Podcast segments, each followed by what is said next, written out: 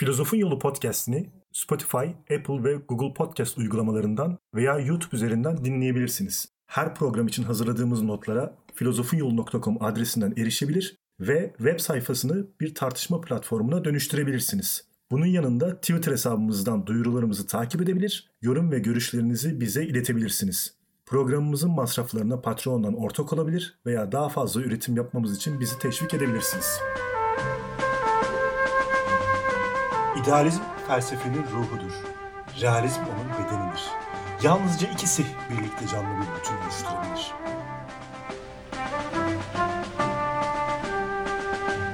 Merhaba, Filozofun Yoluna hoş geldiniz. Ben İlker. Ben Bilal. Filozofun Yolunda bilgi felsefesi konuşmaya devam ediyoruz. Bu programımızda da Alman idealist düşünür Schelling ve onun bilgi felsefesinden bahsedeceğiz. Evet, e, Schelling'den bahsedeceğiz. Öncesinde her zaman olduğu gibi destekçilerimizi anarak başlamak istiyorum. Kriyosus destekçimiz Ayşegül Türk ve Patreon destekçimiz Levent Tunal'a teşekkür ederim. Ee, sizlerin destekleri sayesinde programın masraflarını ödemeye devam edeceğiz. Bir de e, programın kaynaklarından bahsedeyim. Sonra da ufak ufak konuya girelim. Ana kaynağımız Macit Gökberk'in Felsefe Tarihi kitabı olacak. Bir de Enver Orman'ın İstanbul Üniversitesi Açık Öğretim Öğrencileri için hazırladığı Bilgi Felsefesi Epistemoloji isimli kitabını kullanıyoruz. Bunun yanında her zaman olduğu gibi felsefe sözlüğümüzü kullanıyoruz. Birkaç ufak tefek Wikipedia'dan alıntılar ve daha önce okulda gördüğüm ders notlarını kullandım diyorum ve e, Friedrich Schelling'den e, Alman idealist düşünürden bahsetmeye başlıyoruz. 19. yüzyıldayız elbette. Bundan önceki programımızda bir Fichte'den bahsetmiştik. E, Fichte'nin özellikle ikinci döneminde romantik düşünceden etkilendiğinden bahsetmiştik ama Schelling'de bunun daha ön planda olduğundan da yine bahsetmiştik. Hatta o kadar ön planda ki e, Schelling büsbütün romantik anlayışın içinde kalmıştır adeta. Ve yine o kadar ki Schelling'e romantizmin filozofu denir bile demiştik. Schelling'in felsefesine geçmeden önce Bilal arzu edersen önce romantizmin ne olduğuna biraz giriş yapalım mı? Yani edebiyattan tut da sanata, felsefeye ve hatta günlük hayatımızın ilişkilerimizin detaylarına kadar çok hayatla iç içe geçmiş bir hale geldi romantizm. Günlük hayatımızda bile çok yer buluyor. İlişkilerden bahsederken özellikle romantizm, romantik ifadelerini kullanıyoruz. Fakat ne olduğuna, gerçekte ne ifade ettiğine değinelim mi biraz? Evet. Daha önce hümanizmi nasıl yanlış biliyorsak romantizm hakkında da aslında birazcık yanlış düşüncelerimiz var. Romantizm 19. yüzyıl akımıdır. En genel anlamda tutkuların, dürtülerin ve duyguların yüceltilerek yaşanması tutumu dünyaya duygulara ağırlık vererek bakma yaklaşımı diye tanımlanabilir. Romantizm bir ölçüde sanayi devrimi ve aydınlanma çağının sosyal ve siyasal düzenine, doğanın bilimsel rasyonizasyonuna ve klasisizme tepki olarak doğmuş, doğaya ve duygulara verdiği önemle bilinmiştir. Schelling de bu akımdan oldukça etkilenmiştir. Tabi Schelling'den bahsederken onun felsefesi daha önce birçok filozofta gördüğümüz gibi birkaç dönemden oluşuyor. Hatta beş dönemden oluşuyor aslında Schelling felsefesi. E, fakat bu mevcut düşüncelerini üzerine katarak geliştirmekten ziyade özellikle bilimsel gelişmeler ışığında yeni öğrendiği veya yeni farkına vardığı veya yeni onayladığı düşünceleri ön plana çıkarıp bazen eski düşünceleri mod revize edip bazen de tamamıyla reddettiği biraz karmaşık bir e, felsefe e, serüveni var. Bu yüzden de onun pek bir sisteminden de bahsedemiyoruz maalesef. E, anlaması da birazcık bu yüzden karışık olabilir. Yani mesela burada bir şey söyleriz ama onun mesela başka döneminde tam bu söylediğimize muhalif başka bir şeyle karşılaşmak çok olası. O yüzden bu dağınık felsefeyi anlatmak da benim için epey zor olacak. Hatta biz bilgi felsefesi diyoruz ama onun bilgi felsefesinin diye ayrı bir başlığı yok maalesef. Onun felsefesinin genelini anlamaya çalışacağız. Bilgiyi oradan çıkaracağız bir yerde. Hatta bu yüzden Schelling'i neredeyse komple yani ahlak ve tarih felsefesini dışarı çıkartarak neredeyse komple öğrenmiş olacağız diyebileceğimiz bir programla karşınızda olacağız yani. Tabii önce onun felsefeyle ilgili bir görüşlerine bakalım. Felsefe hakkında ne düşünüyor? Fichte ile benzerliklerini bir görelim. Ondan sonra devam edelim. Ee, tıpkı Fichte gibi o da bilim ve felsefenin aydınlanma çağından e, farklı tanımları olduğunu düşünüyor. Aydınlanma çağı dediğimiz deneysel bilimin artık ön plana çıkmaya başladığı çağda hatırlayacaksak. E, fiziği spekülatif ve deneysel fizik olarak ikiye ayırır. Deneysel fizik bizim bugün ampirik bilim dediğimiz, ampirik bilgi dediğimiz e, doğayı mekanik bir araştırma alanı yapan, doğayı sadece yüzeyiyle ilgilenip onun ölü yönünü inceleyen bir bilimdir ona göre. Asıl bilim spekülatif fiziktir onun için. Doğa ve onun dinamik görüşleriyle ilgilidir bu aynı zamanda. Spekülatif fizik. Doğa felsefesi, yani spekülatif fiziği dediğimiz şey onun doğa felsefesidir. Bu doğa felsefesi kurucu ve yapıcıdır. Filozof doğanın anlamını sorar, doğanın özünü yakalamaya çalışıp onu felsefi bir dille doğru şekilde aktarır. Doğa tıpkı deneysel Metafizik bilimdeki yani. Evet, doğa tıpkı deneysel bilimdeki gibi bölünüp parçalara ayrılmaz değil mi? Mesela biz bugün doğayı tek bir bilimle de incelemiyoruz. Fizikle onun mesela hareketi inceliyoruz. Ne bileyim, kimya ile onun madde yapısını inceliyoruz. Biyolojiyle onun canlılığını inceliyoruz vesaire vesaire. Ama doğa bunu komple bir bakışla tıpkı bir idealistin dünyaya, evrene yaklaştığı gibi yani komple bir kavrayışla ele almak isteyen bir bilimdir ve gerçek bilimdir Schelling'e göre. Schelling bütün doğayı aynı zamanda teleolojik bir yapı olarak ele alır. Teleolojik yapının ne olduğunu bize bir hatırlatabilir misin istersen birer? Tabii Aristoteles'i hatırlayalım hemen. Biz bugün doğayı nasıl determinist bir yapı olarak inceliyoruz değil mi? Mesela yağmur niye yağar? Çünkü e, gökyüzündeki Yani hep bir neden sonuç var. Evet, bu işte su buharları soğuk dalgayla karşılaşır. Yağmur bu yüzden yağar. Fakat Aristoteles'e göre ne- neydi? Yağmur işte dünyaya bereket getirmek için yağar. Bugün tohumdan meşe ağacı nasıl çıkar dediğimiz zaman, niye çıkar dediğimiz zaman çünkü işte tohum yaşama e, can, canlılıkla ilgili imkanlara kavuşur toprak altında veya bulunduğu ortamda. İşte o beslenme vesaire onun büyümesine yol açar ama Aristoteles'e göre neydi? Tohumun amacı ağaç olmaktı. Bu amacın, bu bütün doğanın, bütün evrendeki bu teleolojik amaç Tanrı'ya ulaşma. Onun etrafında adeta dönme, e, ona ulaşma arzusuyla yanıp tutuşan bir doğa ve evren tasavvuru vardı. Schelling'de de benzer bir şekilde doğanın bir amacı var. Bir amaca doğru ilerleyen, e, bir nedenden dolayı değil, bir amaçtan dolayı ilerleyen, değişen, dönüşen bir doğadan bahsediyoruz. Bu doğa yaratıcıdır aynı zamanda. Bunun da e, Spinoza'dan etkilenerek bu yaratıcı doğa kavramına ulaşmıştır. Ona göre doğa bilinçsiz bir e, zekanın yaratmasıdır. Bu yaratıcı zekanın kendisi de gelişir ve gelişirken her birinde doğanın türlü yaratmalarının şekil kazandıkları çeşitli basamaklardan geçer. Bu sürecin en yüksek basamağı yani en son durağı bilinçli bir zeka taşıyan insandır. Özetle bu. Şimdi bunu biraz açacağız. Ona göre doğada boydan boya bir organizasyon bulmaktayız. Doğa plansız, darmadağınık bir varlık olmayıp her yanı derli topludur.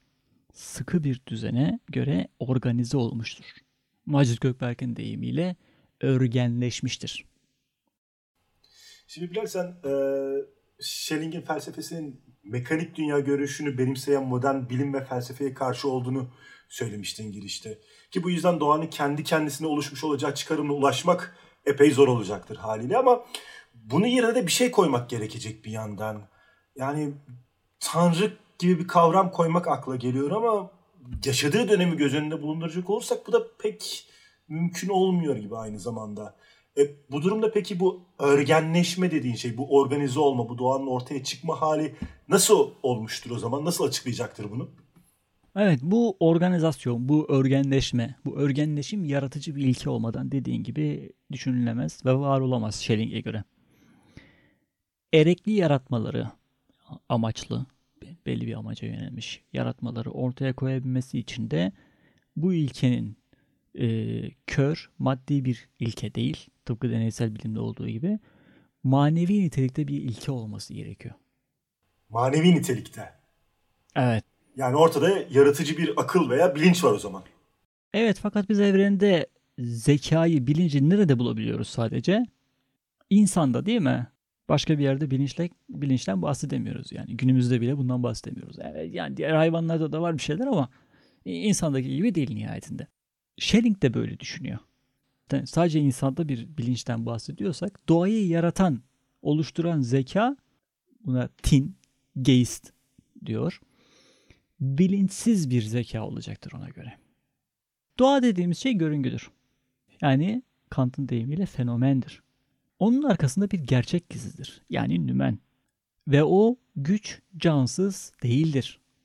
Bu gizli ve canlı gerçek yaratıcı, etkin, üreticidir ama bu gizli ve canlı gerçek yaratıcı, etkin, üreticidir ama bilinçsiz bir güçtür ve yaratım bilinçsiz olarak yapılır. Yani bu yaratımı yapacak kadar zeki ama aynı zamanda bilinçten yoksun oluyor öyle mi? Evet. Fakat bu da bitmiyor macera tabii. Şimdi buna devam ediyoruz. Bu yaratıcı zekanın kendisi de gelişir ve insanda kendi bilincine ulaşır. Bilinç taşıyan insan doğanın arkasındaki bilinçsiz zekanın T'nin farkına varan tek üyesidir. Fichte doğayı yani ben olmayanı beni ortaya koyarak yaratıyordu. Oysa Schelling şimdi bu yaratıcılığı benin dışına çıkararak objektif nesnel doğanın kendisine aktarıyor. Doğayı yaratan manevi ilke artık ben değil, benin dışında olan bir şeydir Schelling'de. Fichte benin derinliklerine inmeye, tek tek benlerin arkasındaki mutlak bene varmaya çalışırken Schelling tersine olarak dışarıya doğru uzanarak objelerin dünyasına, doğaya ulaşır. Schelling'in böylece vardığı doğa da Fichte'nin beni gibi salt etkinliktir ama artık bu e, öznenin dışındaki bir etkinliktir, bir istençtir. Bu felsefeye bu yüzden de nesnel idealizm diyoruz. Yani şöyle diyebilir miyiz? Ee, insan ve doğa bir anlamda bir ve aynı şeydir. İçseldir ve yaratıcı doğanın çeşitli e, tezahürlerini sergiliyorlardır. Böyle diyebilir miyiz? Bu sonuca ulaşabiliriz. Schelling bu şekilde ifade etmiyor doğrudan ama bu anlama geliyor. Yani böyle sanki zaten panteist bir evrenden bahsediyormuş gibi değil mi? Ortada böyle evet, bir evet. E, evren tasavvuru oluşturuyormuş gibi sanki. Zaten idealistlerde de genelde bu neredeyse kaçınılmaz sona dönüşüyor. bu idealist filozofların kaçınılmaz bir neredeyse kadir yani. Dinle bir sıkı bir ilişkileri var. Nitekim dindarların, muhafazakarların idealist filozofları tutmaları da aynı sebeple gerçekleşiyor. Çünkü kendi ev, ta, evren tasavvurlarına, kendi hayat anlayışlarına bu filozofların düşüncelerini daha yakın buluyorlar. Yani gelmeleri gereken yeri baştan kendileri belirleyip kendilerini çekiyorlar felsefeyi. Felsefeden uyduruyorlar. Yere varmaktan evet. ziyade uyduruyorlar. Yani kendilerini uyduruyorlar. Yani uyduruyorlar. Yoksa herkes her şeyi uyduruyor. Evet yani. Ee, Uyarlıyorlar yani. Uyduruyor derken. Evet. Tabii bu bir ve aynı şey nasıl oluyor? Yani bunun biraz açılması lazım yani. Sadece bu söylediklerimizden yola çıkarak değil de bunu biraz daha desteklememiz lazım bu iddiayı. Ee, onun felsefesinin beş aşamasından bahset, bahset, bahsetmiştik. Hani böyle bunlar birbirinden farklı felsefeler bu arada. Bir de özdeşlik felsefesi. Macit Gökberk'in deyimiyle identite felsefesi diye bir şeyden bahsediyor e, Schelling. İdentite demek iki ayrı özce iki ayrı şeyin özce bir olmaları, özdeş olmaları demektir. Özdeşlik kavramını artık hepimiz biliyoruz. İşte bu özdeşlik düşüncesi, bu identite düşüncesi Schelling'in doğa felsefesinin metafizik temelidir. Doğa ile tin, geist, identiktirler, özdeştirler. Bizdeki tin ile dışımızdaki doğa özce birdirler. Bizim dışımızda aynı bir tin, içimizde de içimizde de aynı bir doğa etkimektedir. Bu birlik ve özdeşlik düşüncesi Schelling'in bütün doğa ilkesine de uygulanır. Burada artık organik ve inorganik yani canlı ve cansız varlık ayrımından da bahsetmiyoruz. Schelling özellikle bu canlı ve cansız ayrım özel varlığın ayrı bir şey olmadığını e, üzerine basıyor. Çünkü deneysel bilimin konusu olan cansız varlıklar ona göre doğru açıklanamıyor bu anlayışla.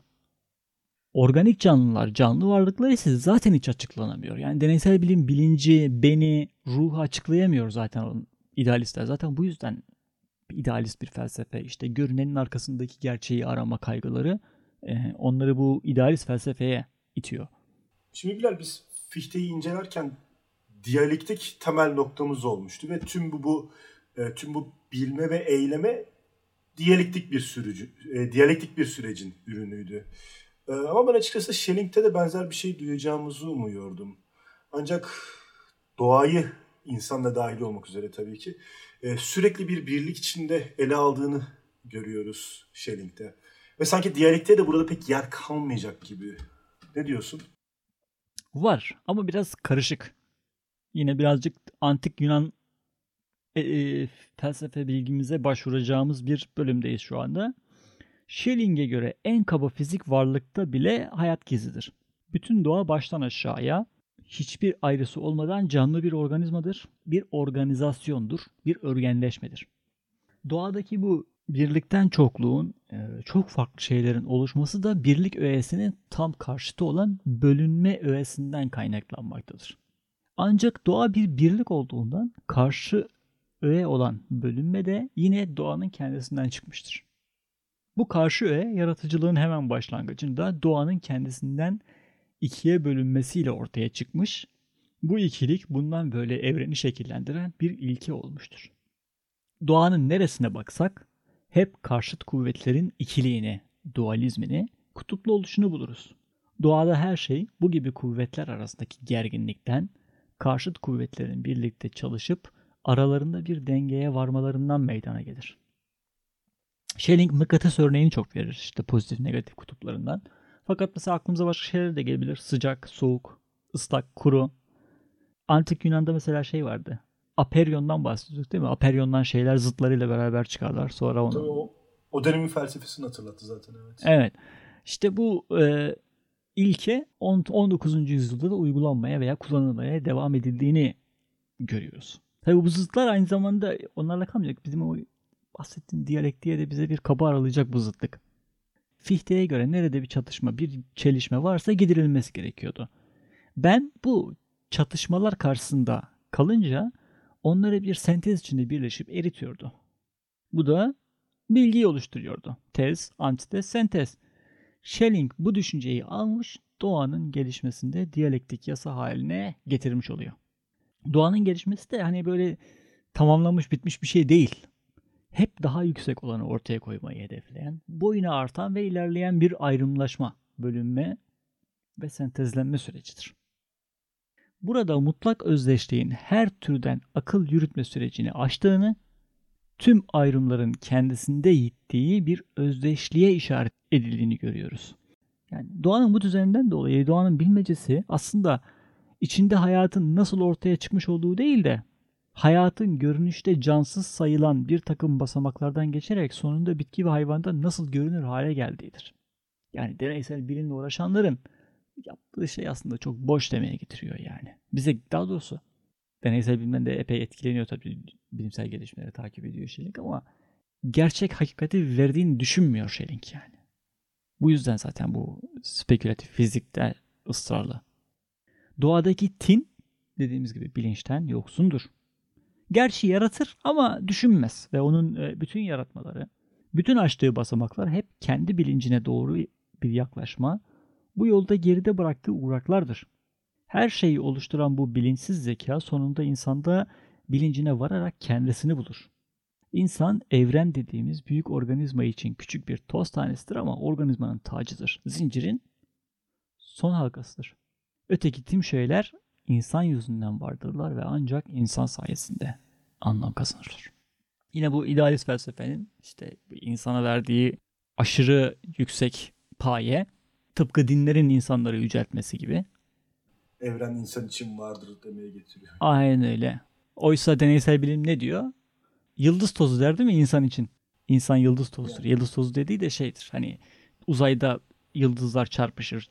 işte etkimeye girerler. Patlamalar meydana gelir kimyasallar ortaya çıkar. Bu daha sonra e, gezegenleri, ad, şeyler oluştururlar, ekosistemler oluştururlar. İnsanlar evrimleşerek bu e, kaynağı toz olan bu yıldız tozundan insanlar da ortaya çıkmıştır. Ve önemsizdir insan yani evren karşısında. Kendisi de diyor e, toz tanesi kadardır ama tacıdır bu evrenin diyor yani şey. Schelling.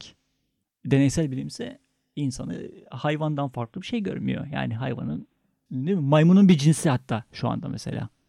Primat evet. E, idealizm buna karşı çıkıyor. Yani bu basitleştirmeye, insanı bu kadar aşağılamaya, kendi e, düşünce sistematiğine uygun olarak söylüyorum bunu yani. Reddediyor idealistler bu düşünceyi. Tıpkı e, dinlerdeki gibi. Doğa dünyasını bir boydan öbür boya geçen bu yaratıcı tin, geist, bu dünyadaki varlıkları birbirine bağlayan bu evrensel bağ kavranırsa mutlakta kavranmış olacaktır. Schelling'e göre. Ancak ne bayağı görüşle, sağduyuyla ne de bilimin görüşüyle yani ampirik deneysel bilimle bu bağ kavranamaz. Çünkü bunların ikisi de donmuş, artık bağlanmış olan objeye saplanıp kalırlar. Fichte de zaten aynı şeye karşı çıkıyordu.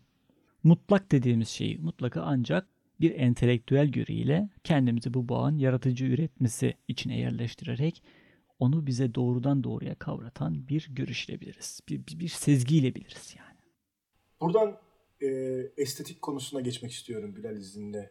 Şimdi Schelling'in romantizmi yoğun ilişkisini düşününce sanat veya felsefe konusu itibariyle estetik ile ilgili düşüncelerini de epey merak ediyorum açıkçası. Hoş gerçi şimdiye kadar özellikle ele aldığımız bir konu olmadı eh, estetik konusu dahilinde fakat programlarda ara ara verdiğim bilgilerle hem biz hem de dinleyicilerimiz e, estetik deyince artık neden bahsettiğimizi anlamaya başladık ve açıkçası daha fazlasını da merak ediyoruz. Schelling'in estetik estetiğinden bahsedebilir misin? Evet, estetik de onun yine bu bahsettiğimiz felsefi e, bölümlerinden bir tanesinin önemli bir önemli birini oluşturuyor. E, estetik dediğimiz şey zaten dinleyicilerimizin bildiği gibi sanat felsefesinden bahsediyoruz. Sanatın Schelling'in romantizmle bu kadar yakın bir ilişki olduğu düşünülünce felsefesinde de epey önemli bir yer olduğunu göreceğiz şimdi. Anlıyoruz daha doğrusu. Ondan önce Fichte'ye tekrar döneyim. Şimdi Fichte'de biz bilinç dediğimiz şeyi nasıl e, ele alıyorduk? Teorik ve pratik iki yöne sahip bir şeyden bahsediyordu bilinç derken e, Fichte. Tıpkı antik Yunan'da olduğu gibi. Zaten felsefede genelde pratik ve teorik felsefe olarak ikiye ayrılır genelde. Bir de bunlara estetik eklenir daha sonra. Schelling estetik felsefe değil de bilince de estetik bilinç diye bir şey ekler.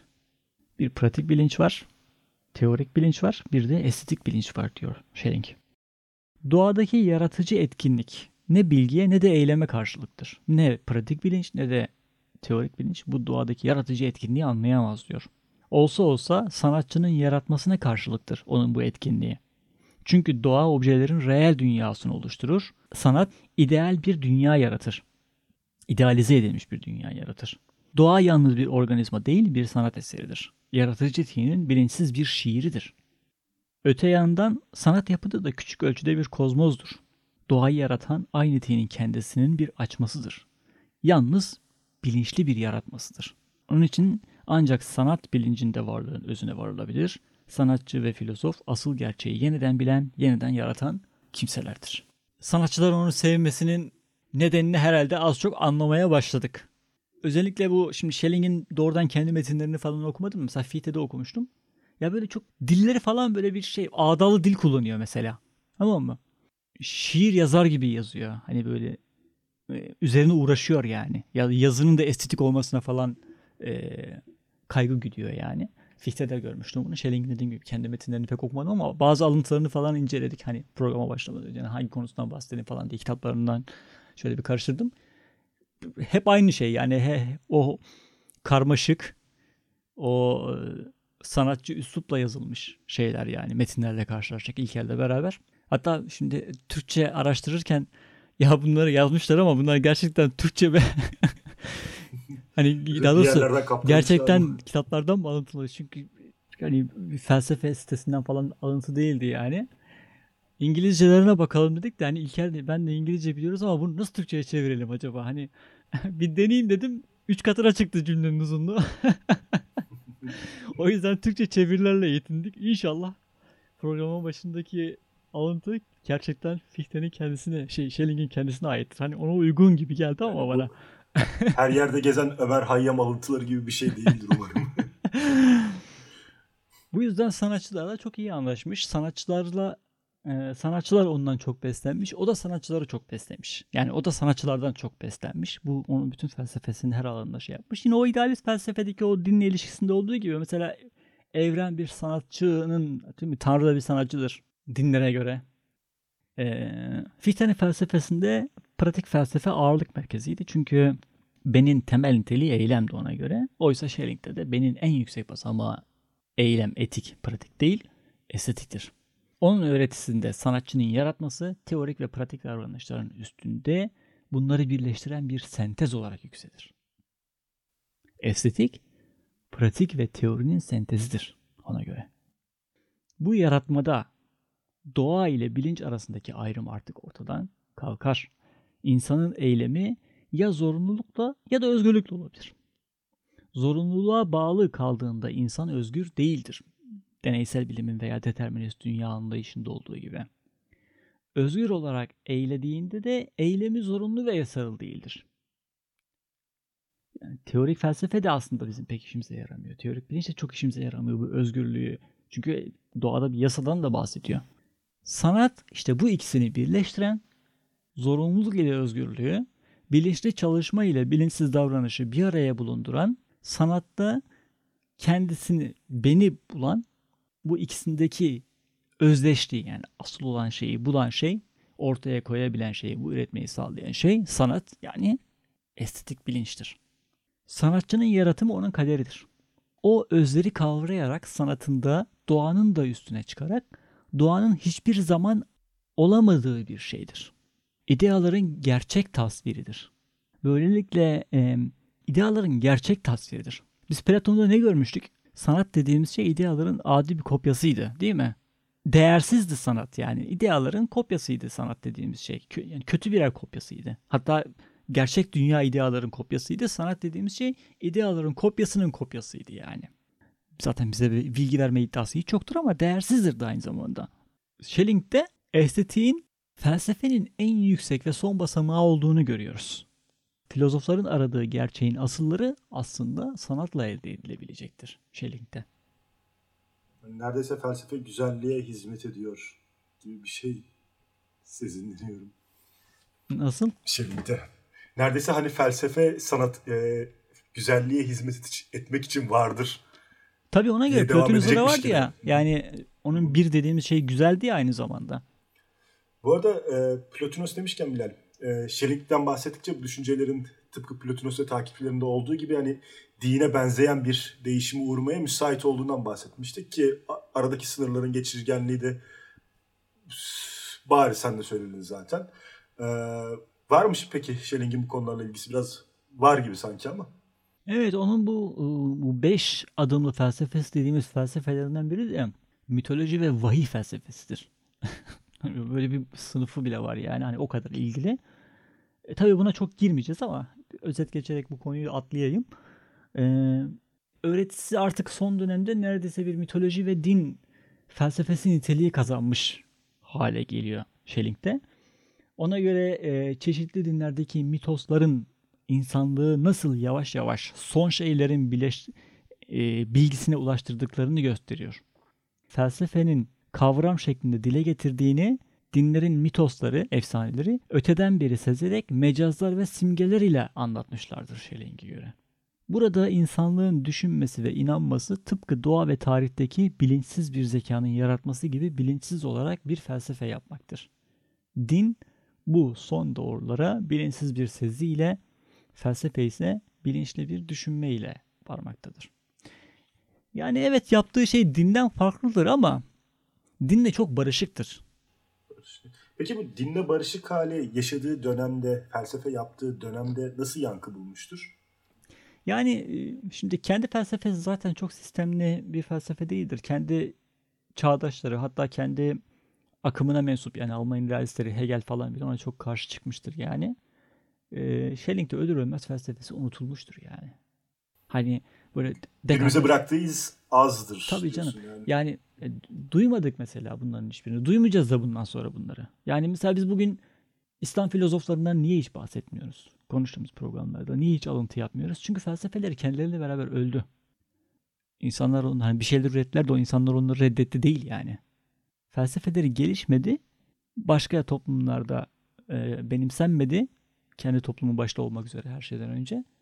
Ve üretimleri öldü. Yani bu bir dinin ölmesi gibi. efendime söyleyeyim bir sahte bilimin ölmesi gibi. Hani sahte demiyorum yani ürettikleri felsefelere. Tutmamış kendisinden sonra. Benimsenmemiş. Hani mesela Descartes biz bugün Descartes'tan sürekli bahsediyoruz. Hani felsefe konuştuğumuzda birkaç tane hani önemli basamak vardır felsefede. Descartes, efendime söyleyip Kant, Aristoteles, Platon vesaire bahsediyoruz. Yani Plotinus'tan falan da bahsediyoruz. Ama yani hani e, çağımıza geldiğimizde yani 18. yüzyıl 19. yüzyıllara geldiğimizde artık bu idealist felsefe kendisine imkan bulamıyor. Çünkü ikna edemiyorsun. Şimdi ben seni nasıl ikna edeyim? Yani e, şeye evrenin bir olduğuna, zıtlık bölünmenin birliğin karşıtı olup birliğin kendisinden çıktıp daha sonra zıtlıklar halinde evrenin diyalektik bir şekilde yaratılmış olduğuna ben seni nasıl ikna edeyim yani? Yani buna inanabilmek için önce bir bir varsayıma inanmak gerekecek. Çünkü bir varsayıma dayanıyor bu. Evet. Platon'un idealar teorisi. Büyük varsayım. Bunu kanıtlıyor. Zaten kendisi de diyor bunu anlayabilmek için kendimizi o oluşumun parçası haline getir. Yani bütün dinler aynı şeyi söylüyor zaten. Ne bileyim uzak doğu uzak doğu düşünceleri falan da hep doğanın bir parçasıyız. Şey bunlar güzel şeyler. Kulağa hoş geliyor şeyler. Hani böyle mantıklıymış gibi geliyor ama şey yapamıyorsun. İkna edemiyorsun karşıdakine. Yani sorgulayan bir akıl karşısında duramayan şeyler bunlar. Yani sorgulayan bir akıl senin karşında gözünün önünde gördüğün şeyin gerçek olup olmadığını bile sana şüpheye düşürürken senin resmen uydurduğun bir şeye karşısında yani e, seni ciddiye alır mı ya bu sorgulayan akıl? Dolayısıyla felsefeleri de ölüyor maalesef. İşte arada arada çıkıyor böyle işte mesela 20. yüzyılda Bergson'da falan da görüyoruz benzer şeyler. Hem yani çok sınırlı etkileri oluyor. Felsefeleri geliştirilmiyor, benimsenmiyor. Hatta yani kendi bazen çağlarında mesela Bergson üniversiteden kovulmuş adam yani. Almamışlar üniversiteye adamı. Yani yaptığın şey neyse artık felsefe değil diyerek adamı almamışlar yani üniversiteye. Ya hoş bazı başkalarını da değişik benzer iddialarla üniversitelerden atıp ama daha sonra felsefenin kaderini önemli, önemli değişiklikler yapan başka insanlar da var ama hani bazen bulunduğu çağlarda da filozoflar gerçekten düşüncelerinden dolayı böyle şeyler karşı hani bayağı sert tepkilerle karşılaşabiliyorlar yani. Çünkü bilim gibi şey değil elindeki. Al kanıtların bunlar deyip bir şey sunamıyorsun yani adama. Dolayısıyla bu yüzden yaşamıyor yani bu felsefeler çok. Nitekim Schelling'i de muhtemelen felsefeyle ilgilenen birçok dinleyici bile ilk defa duymuştur. Muhtemelen de son defa duyacak. Arada bir hatırlatmasak. Yani çalışması öğrenmesi eğlenceli bir konu ama bu kadar yani. Diyelim ve bir program bir sonraki programda yine bir baş belası yine bir sorunlu filozof daha doğrusu yani yine aynı şeyleri benzer yorumları yapacağımız Hegel'den bahsedeceğiz. Alman idealizmini bitireceğiz diye inşallah umuyorum yani. Evet o zamana kadar hoşçakalın. Esen kalın. Görüşmek üzere. talih müsaade, müsaade. Talih izin verir umarım. Hayatta olursak. Esen kalın görüşürüz.